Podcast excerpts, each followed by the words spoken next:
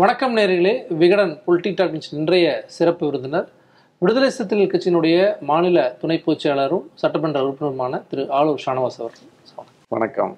பொது வாழ்க்கையில் நாங்கள் பல ஆண்டுகளாக உங்களை பார்த்துட்டு இருக்கோம். எம்எல்ஏவா வந்து அந்த பொறுப்புக்கு வந்து இரண்டு வருடங்கள் நிறைவாக போகுது. எப்படி இருக்கு அந்த அனுபவங்கள்? ஒரு ஆக்டிவிஸ்டாக தான் இருக்கோம். நம்ம ரோல் எப்பவுமே அதுதானே இப்பவும் அந்த பதவியை பயன்படுத்தி கொண்டு மக்களுக்கு என்ன பண்ண முடியுமோ அதை பண்ணிட்டு இருக்கோம். இந்த இருபத்தி ரெண்டு மாதங்கள்ல நாகப்பட்டினத்திற்கு பல நல்ல விஷயங்கள் நடந்திருக்கு. குறிப்பா நம்முடைய அரசு மாடல் ஸ்கூல் அப்படின்னு ஒரு ஸ்கீமை கொண்டு வந்தாங்க. அப்பவே நான் சட்டமன்றத்தில் சொன்னேன் எல்லா ஸ்கூலும் மாடல் ஸ்கூலாக தான் இருக்கணும். குறிப்பிட்ட ஒரு சில பள்ளிகளை மட்டும் தேர்ந்தெடுத்து மாடல் ஸ்கூலாக மாற்றுறது அப்படிங்கிறது சரியா இருக்காது. எல்லா பள்ளிகளினுடைய கட்டமைப்பையும் மேம்படுத்துவோம்.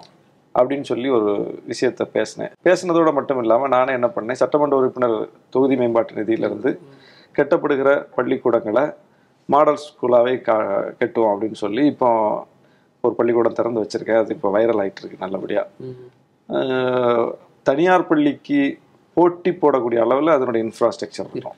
பார்த்து பார்த்து செஞ்சுருக்கோம்.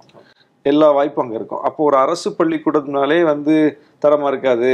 இன்ஃப்ராஸ்ட்ரக்சர் இருக்காது அது இருக்காது இது இருக்காதுன்னு சொல்லி ஒரு பரப்புரை இருக்கு இல்லையா? அதை முதல்ல நம்ம முறியடிக்கணும். ம். அப்போ அதுபோல் இந்த இரண்டு ஆண்டுகளில் அதிகமாக நான் வந்து கல்வித்துறைக்கு தான் செலவும் செஞ்சுருக்கோம் சட்டமன்ற உறுப்பினர் நிதியை.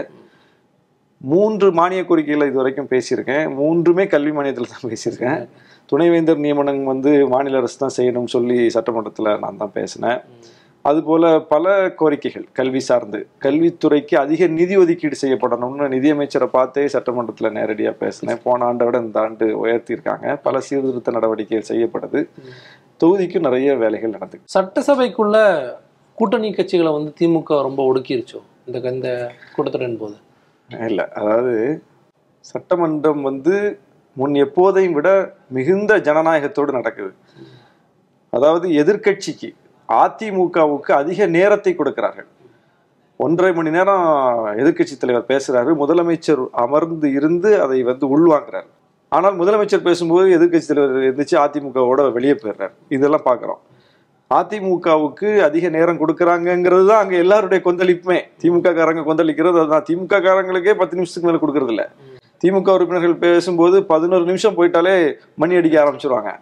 நாங்கள் கூட்டணி கட்சி பத்து நிமிஷம் தாண்டி பதினொன்று நிமிஷம் போகும்போது மணி அடிக்க ஆரம்பிச்சிருவாங்க. சில நேரம் எட்டு நிமிஷத்துலயே மணி அடிக்க ஆரம்பிச்சிருவாங்க. இப்படிப்பட்ட சிக்கல் அங்கே இருக்குது ஆனால் அதிமுககாரங்க பதினைந்து நிமிடம் இருபது நிமிடம் இருபத்தைந்து முப்பது நாற்பது வரைக்கும் போயிருக்கு நிறைய உறுப்பினர்களுக்கு. இடையில வந்து அமைச்சர்கள் குறுக்கீடெல்லாம் அதில் கணக்கில் வைப்பாங்க. ஆனாலும் குறைந்தபட்சம் வந்து ஒரு அரை மணி நேரமாவது பேசி விடுகிறார்கள். எதிர்க்கட்சி தலைவர் பதில் அந்த முக்கியமான விவாதம் முடிவு நாளில் ஒரு மணி நேரம் ஒன்றரை மணி நேரம் பேசுறாரு இந்த முறையும் ஒன்றரை மணி நேரம் பேசியிருக்காரு இன்னும் சொல்ல போனா நாகப்பட்டினம் சார்ந்து என்னென்ன கேள்வியெல்லாம் சபையில நான் வைக்கணும்னு நினைச்சேன்னா எல்லாமே நான் வச்சுட்டேன். இப்போ இவ்வளவு நாளுக்குள்ளாலே நான் வச்சாச்சு. அந்த கேள்விகள் முழுக்க வை வைக்கப்பட்டாகிவிட்டது. இனி ஒரு சில கேள்விகள் தான் வைக்கணும். அதையும் அடுத்த வரக்கூடிய கூட்டத்தொடரில் வச்சிருவோம். எல்லா கேள்விகளுக்கும் அமைச்சர்கள்ட்ட பதில் வாங்கியாச்சு. எல்லாமே வீடியோ ஆவணமா இருக்கு. இப்போ தொகுதியில நமக்கு ஒரு நற்பெயர் ஏற்பட்டதுக்கு காரணமே சட்டமன்ற நடவடிக்கைகள் தான். நம்ம எம்எல்ஏ போய் எல்லா பிரச்சனையும் பேசிட்டாரு. எல்லாத்துக்கும் பதில் வாங்கிட்டாரு அப்படிங்கிற ஒரு விஷயம் தான் என் தொகுதியில நல்லா பரவி இருக்கு. இந்த ஆசை எல்லா எம்எல்ஏக்கும் இருக்கும்ல. அதனால அவங்க அவங்களுடைய இதுல இருந்து வைக்கிறாங்க. எனக்கும் வந்து ஒரு சிறப்புரிமையில அப்படி கொடுக்கல. நான் அப்பப்போ வந்து வாய்ப்பு கேட்டு கையை தூக்கிட்டே இருப்பேன். ஒரு நாலு நாள் தூக்குனா அஞ்சாவது நாளுக்கு வாய்ப்பு கிடைக்கும். ஆனா நான் நாலு நாள் கையை தூக்க நான் வந்து தயங்கியதில்லை. கையை தூக்கிக்கிட்டே இருப்பேன்.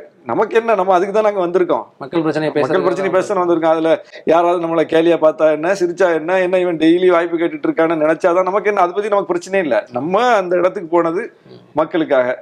அந்த வாய்ப்பை பயன்படுத்த வேண்டியது நம்ம கடமை. அது நம்ம உரிமையும் கூட. அதை நம்ம கேட்கிறோம் அவங்க அவங்களுக்கான சூழலை பொறுத்து வாய்ப்பை கொடுப்பாங்க. ஓகே.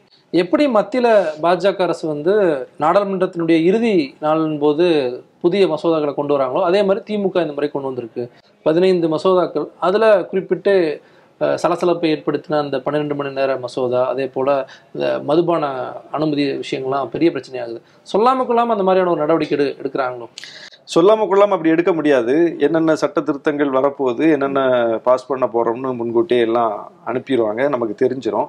அதில் நமக்கு ஏற்பு இருந்தால் நம்ம அதை ஏற்க போகிறோம் எதிர்ப்பு இருந்தால் நம்ம அங்கே எதிர்ப்பை சொல்ல போகிறோம் அதனால முன்கூட்டியே நமக்கு தெரிஞ்சிடும் என்ன ஒரு மாறுபாடான நடவடிக்கை இந்த கூட்டத்தொடருடைய இறுதி நாளில் நடந்துச்சுன்னா இந்த அரசு அமைந்து இருபத்தி ரெண்டு மாதங்களில் எல்லா முக்கிய பிரச்சனைகள்லையும் முதலமைச்சர் ஒரு கலந்தாய்வுக்கு உட்படுத்தி ஒரு குழு அமைத்து அந்த குழுவின் பரிந்துரையை பெற்று சட்ட அறிஞர்களுடைய கருத்துக்களை கேட்டு இன்னும் சொல்ல போனா வெளியே போய் பொதுமக்கள்கிட்டையும் பல விஷயங்கள்ல கருத்து கேட்டிருக்காரு. குறிப்பா ஆன்லைன் ரம்மியில முதலமைச்சர் அவர்களே அந்த தீர்மானத்தை கொண்டு வரும்போது மசோதாவை திரும்ப ஆளுநருக்கு அனுப்புவதற்காக வாசிக்கும் போது அந்த இதுல சொல்லியிருப்பார் பாருங்க. மாணவர்களிடம் பெற்றோர்களிடம் ஆசிரியர்களிடம் சட்ட அறிஞர்களிடம் எல்லாத்தையும் கருத்து கேட்டு இதை நாம டிஃபைன் பண்ணியிருக்கோம். இதை இந்த வரைவை உருவாக்கியிருக்கோம். அதுக்கும் ஒரு குழு போட்டு சந்துரு தலைமையில நீதியரசர் தலைமையில ஒரு குழுவை போட்டு தான் அவங்க பரிந்துரை பெற்று தான் பண்ணாங்க. எல்லாமே நீட் விலக்கு தொடர்பா ஏ கே ராஜன் கமிட்டி சமூக நீதி கண்காணிப்பு குழு. ஒவ்வொன்றுக்கும் குழு அமைக்கப்பட்டிருக்கு. சீமான் கிண்டல் பண்ணார்ல? இந்த ஆட்சியில் எல்லாமே குழுவா தான் இருக்கு. குழு நகர மாட்டேங்குது அப்படின்னு ஒரு கிண்டல் பண்ணார்ல? அப்ப எல்லாத்துக்கும் குழு போடுறாங்கங்கிறது விமர்சனமா வரக்கூடிய அளவுக்கு குழு போட்ட ஆட்சி இது. எல்லாத்துக்கும் பொருளாதாரத்துக்கு ஒரு குழு. ஒவ்வொன்றையும் கேட்டு கேட்டு கேட்டு அது மிகுந்த ஜனநாயகபூர்வமான நடவடிக்கை அது. இல்ல செயல்பாடுகள்ல எதுவும் இல்ல அப்படிங்கறத செயல்பாடு இல்லாம? எடப்பாடி அவர்கள் அதான் சொல்றாரு. ஆன்லைன் இல்லாம ரமி இருக்கு. தடை சட்டத்தை ஏற்றினது அந்த குழுவின் பரிந்துரை பெற்று தானே நடந்துச்சு? ஏகராஜன் கமிட்டியினுடைய அறிக்கைக்கு பிறகுதான் அந்த நீட்டு விலக்கு ம- கேட்டு நம்ம தீர்மானம். ஒவ்வொன்றுமே அப்படித்தானே ஏற்றப்படுது அதனால சமூக நீதி கண்காணிப்பு குழு இன்னைக்கு அந்த வேலையை செய்து இல்லையா? ஒவ்வொரு குழுவும் அதனுடைய வேலையை செய்யுது. பொருளாதார குழு உரிய ஆலோசனைகளை கொடுத்து இன்னைக்கு நிதி மேலாண்மையை மிக சிறப்பாக பிடிஆர் கையாளுறாரு. ஒவ்வொன்றும் அதனுடைய இம்பேக்ட் இருக்கு. இப்படி இருந்ததுனால தான் அரசனுடைய இமேஜ் நல்லா இருந்துச்சு. இப்படி இருந்ததுனால தான் முதலமைச்சருடைய இமேஜ் உயரத்துக்கு போச்சு. இப்படி இருந்ததுனால தான் எவ்வளவோ விமர்சனங்கள் வைக்கப்பட்ட போதும் அதெல்லாம் தவிடுபடியானது ஏன்னா இந்த ஜனநாயகபூர்வமான நடவடிக்கையால். இன்னும் சொல்ல போனா இந்த அரசு அமைந்த உடனேயே தொற்று ரெண்டாவது அலை என்ன பண்ணார் பாருங்க முதலமைச்சர்? எடப்பாடி கேட்ட மாதிரி நீங்க எல்லாம் என்ன மருத்துவர்களா? எதிர்க்கட்சி தலைவர்கள்லாம் என்ன மருத்துவர்களா? இதை உங்கள்கிட்ட கேட்கணுமான்னு கேட்கல. முன்னாள் அமைச்சராக இருந்த விஜயபாஸ்கர் அவர்களையும் உள்ளடக்கி இந்த அரசு ஒரு குழுவை போட்டது. எல்லாத்தையும் கருத்து கேட்டாங்க. எப்படி இதை ஃபேஸ் பண்ணலாம் சொல்லுங்க கருத்துக்களை உள்வாங்கி செக்ரட்டரியேட்லேயே கூட்டம் நடத்தி எல்லாரையும் பேச விட்டு அந்த அலையை எப்படி எதிர்கொண்டாங்கன்னு நமக்கு நல்லா பார்த்தோம். ஒவ்வொன்றுலையுமே அந்த மாதிரி தான் போயிட்டு இருந்தது. அப்படி நல்லா போயிட்டு இருக்கிற இடத்துல ஒரு கரும்புள்ளி போல எந்த ஒரு கலந்தாய்வும் இல்லாம தொழிற்சங்கங்களோட பேசாம யாரோடையும் கலந்துக்காம ஒரு சட்டத்தை திடுமனம் ஏற்றாங்க திடுமனம்னா சொல்லிட்டு தான் ஏற்றாங்க யாருக்கிட்டையும் வந்துருச்சு இந்த சட்டம் திருத்தம் கொண்டு வர போறாங்கன்னு தெரியும். அன்றைய தினம். அன்றைய தினம். அப்போ எதிர்ப்பு தெரிவிக்கிறோம். அதற்கு முன்னாலேயே போய் முதலமைச்சரை போய் சட்டமன்ற கட்சி தலைவர்கள் கூட்டணி கட்சி தலைவர்கள்லாம் போய் சந்திக்கிறாங்க. செலக்ட் கமிட்டிக்கு அனுப்புங்கங்கிறாங்க. ஓகேன்னு சொல்லிட்டாங்க. அதுக்கு பிறகு முதலமைச்சர் ஃப்ளோர்ல இல்ல. அந்த நேரத்துல வந்து சட்டம் இயற்றப்படுது. எதிர்ப்பு தெரிவிச்சு சிபிஎம் வெளிநாடு. மூர்க்கமா எந்திரிச்சு பேசுறாங்க. சிபிஐ பேசுறாங்க. விடுதலை சிறுத்தை நாங்க பேசுறோம். மூன்று பேரும் திமுகவுடைய பார்ட்னர்ஸ் கூட்டணி கட்சிகள். அப்போ எதிர்க்க வேண்டிய எதிர்க்கட்சி ஆளை காணும். இந்த பில்லு வருதுன்னு தெரியும். இருந்து எடப்பாடி தன்னுடைய எதிர்ப்பை பதிவு செஞ்சிருக்கலாம். ஆனா பில்லு வருதுன்னு தெரிஞ்சுட்டு அவர் ஏன் வெளியே போனாரு? அப்போ அவரு எதிர்க்கல. எதிர்த்தது யார்? பிஜேபியோ அதிமுகவோ அல்ல. கூட்டணியில் இருக்கக்கூடிய சிபிஎம் சிபிஐ விசிகே இதற்கு முன்னால் இந்த அரசை எதிர்த்து இந்த அரசின் தீர்மானங்களை எதிர்த்து எதிலையுமே நாங்கள் வெளிநடப்பு செய்யல. ஏன்னா வெளிநடப்பு செய்யற மாதிரி ஒரு திருத்தத்தையும் ஒரு தீர்மானத்தையும் இந்த அரசு கொண்டு வரல. நாம கேட்டுக்கொண்ட இந்த மாநிலத்துக்கு தேவையான திருத்தங்கள் தேவையான தீர்மானங்கள் வந்துட்டு இருந்தது. அப்ப எல்லாத்தையும் நாங்க ஆதரிச்ச நாங்க இதுல ஏன் எதிர்க்கிறாங்க? இவங்க ஏன் வந்து கன்வீன்ஸ் ஆகலன்னு அந்த இடத்துல யோசிக்கணும்ல? இல்ல இப்ப இந்த ப்ராசஸே வந்து பாஜக வந்து விமர்சிக்கிறாங்க. அதாவது முதலமைச்சருக்கு தெரியாம ஒரு விஷயம் கொண்டு வரப்பட்டுச்சு. அதன் பிறகு வந்து கூட்டணி சார்ந்தவர்கள் போய் பேசுறது அதுக்கப்புறம் பின் வாங்குறது. இல்ல வந்து சப்போர்ட் பண்ணி அதை வந்து பண்ணி வைக்கிற பிஜேபி மாதிரி எதிர்ப்பு வந்தால் அதை வந்து அலட்சியப்படுத்தி எதிர்க்கிறவங்கள ஆன்டி இண்டியன்னு சொல்லி அர்பன் நக்சல்னு சொல்லி அந்நிய கைகூலின்னு சொல்லி போராட விட்டு வெயிலையும் மழையும் மழையிலையும் வதைக்க விட்டு பாடாப்படுத்தி ஒரு புள்ளி கமா கூட மாத்த மாட்டேன்னு சொல்றது தான் பாசிச நடவடிக்கை. எதிர்ப்பு வந்த உடனே உள்வாங்கி ஓரிரு மணி நேரத்திலேயே ஜியோவை மாத்துறது ஓரிரு நாள்லயே சட்ட திருத்தத்தை நிறுத்தி வைக்கிறதுலாம் ஜனநாயகபூர்வமான நடவடிக்கை. இது வந்து முதலமைச்சருடைய அந்த நற்பெயருக்கு இன்னும் கூடுதல் வலிமை சேர்த்திருக்கு. திமுக ஆனா அது நடந்திருக்க கூடாது அதான் திமுகவும் கூட்டணி கட்சிகளும் ஒரு நாடகம் போல இந்த விஷயத்தை வந்து நீங்க அரங்கேற்றிட்டு வரீங்க தொடர்ச்சியாங்கிறாங்க. இன்னும் அப்படி ஒண்ணும் நடக்கலையே. நாங்க ஆதரிக்கிறது எல்லாத்தையும் ஆதரிக்கிறோம். எதிர்க்கிறதை எதிர்க்கிறோம். எதிர்க்கலைன்னா என்ன சொல்லுவீங்க? இல்ல முதல்வருக்கு தெரியாம அது கொண்டு வரப்பட்டிருக்கும். முதல்வருக்கு portrait சொல்லவே பண்றீங்க. முதல்வருக்கு தெரியாமல் அப்படி நடக்க முடியாது நடக்கக்கூடாது. முதல்வருக்கு தெரிந்துதான் ஒவ்வொரு அசைவும் நடக்கும். முதலமைச்சர் அப்போ ஃப்ளோரில் இல்லைன்னு சொல்கிறோம் காலையில் போய் முதலமைச்சர்கிட்ட சொல்லிட்டு வந்தோம் செலக்ட் கமிட்டிக்கு அனுப்பணும்னு. அப்போ வந்து அவர் ஓகேன்னு சொன்னார். அதுக்கிடையில் என்ன நடந்துச்சுன்னு தெரியல. முதலமைச்சர் ஃப்ளோரில் இல்லாத நேரத்தில் இது இவ்வளோ அவசரமாக இதை ஏன் கொண்டு வர்றீங்க? கலந்து பேசிட்டு செய்யலாமே. தொழிற்சங்கங்களோட பேசலாமா. திமுக தொழிற்சங்கமும் எதிர்க்குது இல்லை நீங்க பிஜேபி எதிர்க்குதா ஆதரிக்குதா அதிமுக எதிர்க்குதா ஆதரிக்குதா கூட்டணி கட்சி எதிர்க்கிறோமா ஆதரிக்கிறோமா விட்டுருங்க. எந்த கட்சியின் ஆட்சி இந்த பில்லை கொண்டு வருதோ அந்த கட்சியின் தொழிற்சங்கம் எதிர்க்குது. இதுக்கு மேல என்ன வேணும்? இல்ல பாஜக கொண்டு வந்த நேரத்துல கடுமையா எதிர்த்து பேசின அன்றைய எதிர்க்கட்சி தலைவர் இன்றைய முதலமைச்சர் இவங்க கொண்டு வரும்போது அதை வந்து இப்போது அந்த கட்சி தான் எதிர்க்குதுங்கிற. ஆனா இவ்வளவு ஒரு பிரச்சனை இவ்வளவு பெரிய டிஸ்கஷனுக்கு அப்புறம் தான் பிஜேபி கொண்டு வர்ற பில்ல பிஜேபி தொழிற்சங்கம் எதிர்த்து நம்ம பார்க்கல. இன்னைக்கு இப்படி பின்வாங்கின உடனே நிறுத்தி வச்ச உடனே திமுக தொழிற்சங்கம் வரவேற்குது இந்த நடவடிக்கை. அப்படின்னா என்ன பொருள்? அப்போ அவங்க கட்சிக்குள்ளேயே வந்து இதுக்கு ஏற்பில்லை அப்போ கூட்டணிக்குள்ள ஏற்பில்லை கட்சிக்குள்ள ஏற்பில்லை கட்சி ஆதரவு தளமாக இருக்கக்கூடிய சிந்தனையாளர்கள் எழுத்தாளர்கள் பேச்சாளர்கள் ஒருத்தர் கூட ஆதரிக்கல. எல்லாரும் எதிர்ப்பு தான் பதிவு செஞ்சாங்க. தாய் அமைப்புன்னு சொல்லக்கூடிய திராவிடர் கழகம் ஆசிரியர் வீரமணி எதிர்க்கிறாரு. அப்போ தொடக்கத்துல இருந்து கடைசி வரைக்கும் எல்லாருடைய எதிர்ப்புலையும் தான் இந்த மசோதா வந்து நிறைவேற்றப்பட்டிருக்குங்கிறது தெரிஞ்சுட்டு தான் முதலமைச்சர் உடனே அதை பின்வாங்கிட்டாங்க. அப்ப அதை பின்வாங்கியது என்பது நிறுத்தி வைப்பு அது அது நிறுத்தி வைப்புனா அது சட்டத்தை ஏற்றிட்டாங்க நிறுத்திட்டாங்க. அது ஆக்ஷன் இல்லை அப்படின்னு தான் பொருள் அது. அப்போ அது மிக முக்கியமான ஒரு நகர்வு. பிஜேபி மாதிரி இல்லையா? நாங்க ஏற்றிட்டோம். நம்ம பின்வாங்கினா நம்ம நம்முடைய இது இமேஜ் என்ன வர்றது? நம்மளை வந்து கேலி பேசுவாங்களா? அப்படி யோசிக்கலையே? அப்போ மக்களின் மீது அக்கறை இருந்தால் மக்கள் ஏற்றுக்கிட்டா கொண்டு வருவோம் மக்கள் ஏற்கலையா விட்டுருவோம் அப்படின்னு நினைப்பாங்க. மக்கள் மீது அக்கறை இல்லாதனால தான் நீ என்ன வேணாலும் பண்ணிக்க என் முடிவு இதுதான் பிஜேபி மாதிரி சொல்லுவாங்க. அப்படி சொல்லாததுனால நாம இதை வரவேற்கிறோம். அது தொடர்ச்சியா வந்து ஒவ்வொரு பிரச்சனைக்கு அந்த அனௌன்ஸ்மெண்ட்ஸ் வருது. மீண்டும் வந்து பிரச்சனை ஆனதுக்கு அப்புறம் திரும்ப பெறாங்க இந்த ஓரிரு நாட்கள்ல வந்த அனௌன்ஸ்மெண்ட் தான். இந்த இந்த சட்டமன்ற கூட்டத்தொடர் இறுதி நாள் அன்னைக்கு அதுக்கு பிறகு ஓரிரு நாள்ல நடந்த விஷயங்கள் தான். இதற்கு முன்னால ஒண்ணும் இப்படி எல்லாம் ஒண்ணும் பெரிய விஷயங்கள் எதுவும் நடக்கலையே. ரொம்ப சீராக எல்லாருடைய ஆலோசனைகளை பெற்று பரிந்துரையை பெற்று தான் ஒவ்வொரு முடிவு எடுக்கப்பட்டது. இனிமேலும் அந்த பழைய வழிமுறையவே கடைபிடிக்க வேண்டும்ங்கிறது தான் எங்களுடைய விருப்பமும் கூட எல்லாருடைய விருப்பமும் கூட. இப்ப திமுக சொல்லக்கூடிய இந்த திராவிட மாடல் ஆட்சியை வந்து விசிகாவும் தொடர்ச்சியா வந்து ஆதரிச்சு பேசக்கூடியது பார்க்குறோம். இந்த ஆட்சி காலகட்டத்தில் தான் வேங்கவியல் ச- தொடர்பான ஒரு விஷயம் அதே போல் அம்பாசமுத்திரம் தொடர்பான விஷயம் இப்பெல்லாம் அதிகமாக நடந்துகிட்டே இருக்குது அதாவது வன்முறைகள்லாம் வந்து அதிகமாக நடந்துட்டு இருக்கு. ஆனால் அது பெரிய அளவில் விசிக்க எதிர்க்கல அப்படிங்கிற ஒரு விமர்சனம் தொடர்ச்சியாக இருந்துகிட்டே வருது. பெரிய அளவில் விசிக்க தான் எதிர்க்கணுமா? பல் புடுங்கப்பட்ட விவகாரம் மனித உரிமை பிரச்சனை இல்லையா? மனிதர்கள்லாம் வந்து எதிர்க்க மாட்டாங்களா? அப்போ விசிக்க மட்டும்தான் மனிதர்களா? வேங்கை வயல் பிரச்சனை ஒட்டுமொத்த மனித சமூகத்தின் மீதும் விழுந்த அடி இல்லையா? அது வெறும் தலித் பிரச்சனையா? இப்ப விசிகேவை நீங்கள் என்னவா பாக்குறீங்க அப்படிங்கிற ஒரு கேள்வி இருக்குல்ல. நாங்க அந்த பிரச்சனையா இந்த பிரச்சனையான்னு பாக்குறது இல்ல எல்லா பிரச்சனைக்கும் முதல் குரல் முதல் களத்தை நாங்க தான் காண்றோம். வேங்கை வயலுக்கு முதல் களத்தை நாங்க தான் கண்டோம். வேங்கை வயல் சம்பவம் நடந்த உடனேயே அந்த இடத்துல போய் போராட்டத்தை நடத்தியது புதுக்கோட்டையிலே போய் நடத்தியது எங்க கட்சி தான் எங்க தலைவர் தான். தமிழ்நாடு முழுவதும் போராட்டத்தை நடத்தினோம். அதற்கு இடையில ஆளுநர் பிரச்சனை வந்தோன்னா இதை தள்ளி வச்சுட்டு ஆளுநரை எதிர்த்து போராட்டம் நடத்தினோம்.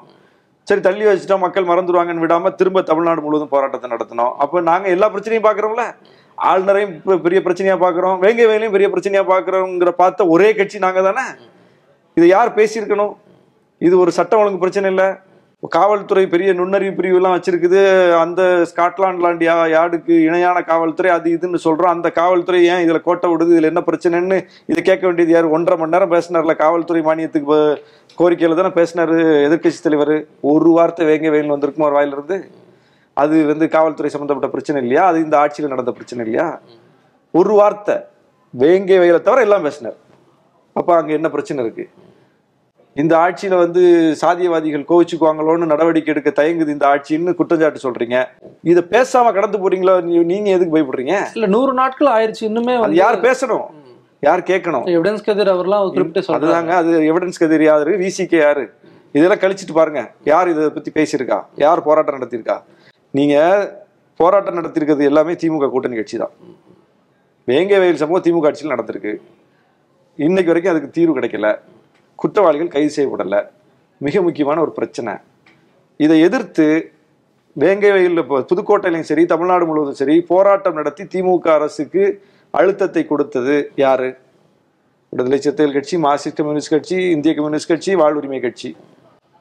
அதிமுக இதுவரைக்கும் போராட்டம் நடத்தியிருக்கா? பிஜேபி இதுவரைக்கும் போராட்டம் நடத்தியிருக்கா? நாம் தமிழர் இதுவரைக்கும் போராட்டம் நடத்தியிருக்கா? சொல்லுங்க. அவர் போய் ஒரு தடவை பார்த்துட்டு வந்தார். போராட்டம் இதுவரைக்கும் நடத்தல. நீங்க இந்த அரசுல எது நடந்தாலும் களத்தை கூர்திட்டுறீங்கல்ல? இந்த அரசுக்கு எதிரான பரப்புரையை கொண்டு போறீங்கல்ல? ஏன் இதுல வந்து இப்படி மௌனம் காக்குறீங்க? ஏன் இதுல ஒரு போராட்டத்தை கட்டமைக்க மாட்டீங்க? இந்த கேள்விக்கு பதிலே இல்லைங்க இது வரைக்கும் அப்போ வந்து வேங்கை வயல் தொடர்பா உங்க மைக்கு நீளணும்னா எதிர்க்கட்சி தலைவர்கிட்ட தான் நீளணும். வேங்கை வயல் தொடர்பா ஒரு கேள்வி நீங்க கேட்கணும்னா இதுல மௌனம் காக்கிற இது பெரிய போராட்டமா முன்னெடுக்காத காவல்துறை மானியத்துல ஒன்றரை மணி நேரம் பேசின எதிர்க்கட்சி தலைவர் அன்னைக்கு இதை பேசி முதலமைச்சர்கிட்ட பதில் வாங்கியிருக்கலாம்ல அவர் சொன்ன ஒவ்வொரு குற்றச்சாட்டுக்கும் முதலமைச்சர் எந்திரிச்சு எந்திரிச்சு பதில் கொடுத்தாருல? எங்கேயோ நடந்த ஒரு கொள்ளை எங்கேயோ நடந்த ஒரு கொலை எங்கேயோ நடந்த ஒரு சம்பவம் ஒரு வழிப்பறி எல்லாத்தையும் அட்ரஸ் பண்றாரு எதிர்க்கட்சி தலைவர். இவ்வளவு பெரிய பிரச்சனை ஓடிக்கிட்டு இருக்கு நூறு நாளா? இந்த விஷயத்தை அதிமுகவும் பாஜகவும் எப்படி கையாளுறாங்க எப்படி பேசுறாங்க அவங்களுக்கு வந்து இது மாதிரி சம்பவங்கள் நடக்கட்டும். அதன் மூலம் வந்து இந்த அரசு இந்த மக்களுக்கு எதிராக இருக்குங்கிற ஒரு கருத்துருவாக்கம் ஏற்படட்டும். அதே சமயம் இன்னொரு பக்கம் சாதிய கூர்மை தீட்டுற வேலையும் அவங்க செய்யறாங்க இப்போ பிஜேபி அதானே பண்ணுது. ஆளும் தரப்பு அந்த கைது நடவடிக்கையில இறங்கல அப்படிங்கிற விமர்சனம் இருக்குல்ல. கைது நடவடிக்கைன்னா அது ஒரு ப்ராசஸ்ல இருக்கு. யாரையோ போய் பிடிச்சிட்டு வர முடியாது. அப்படி பிடிச்சா அது மிகப்பெரிய பிழை ஆயிடும் அப்படி பிடிங்கன்னு நம்ம சொல்ல முடியாது. ரொம்ப சமூக பிரச்சனைகள்லாம் இருக்கு அதுக்குள்ளால. அப்போ உண்மையான குற்றவாளி யாரோ அந்த குற்றவாளியை கைது பண்ணணும். அதுதான் நம்ம கோரிக்கையும் கூட. நாங்க இப்ப கொந்தளிப்பான மனநிலையில் இருக்கோம். இன்னைக்கு எனக்கு யாராவது நீ கைது பண்ணணும்னு சொன்னா அது வேற. எங்களுக்கு உண்மையான குற்றவாளியை கைது பண்ணுங்க. யாரும் இந்த மாதிரி இனிமேல் செய்ய முடியாத அளவுக்கு தண்டனை கொடுங்கன்னு நம்ம சொல்றோம். நம்ம கோரிக்கையே ரொம்ப தெளிவா இருக்கு. அப்போ யாரையாவது வழக்கமா என்ன பண்ணுவாங்க? ஒரு வண்டி எடுத்துட்டு போவாங்க. போலீஸ் அன்னைக்கு சாயங்காலமே ரெண்டு பேரை பிடிப்பாங்க. கேஸை போடுவாங்க மூடிட்டு போயிடுவாங்க அது மாதிரி செஞ்சிடலாமா? வேங்கவே இல்லை. அப்ப அப்படி அப்படி செய்து விட கூடாதுங்கிறது தானே நம்ம போராட்டமே. அப்படி செய்து விடக்கூடாது அப்போ உண்மை குற்றவாளிகளை கண்டறிகிறதுல அங்கே ஒரு சிக்கல் இருக்கு.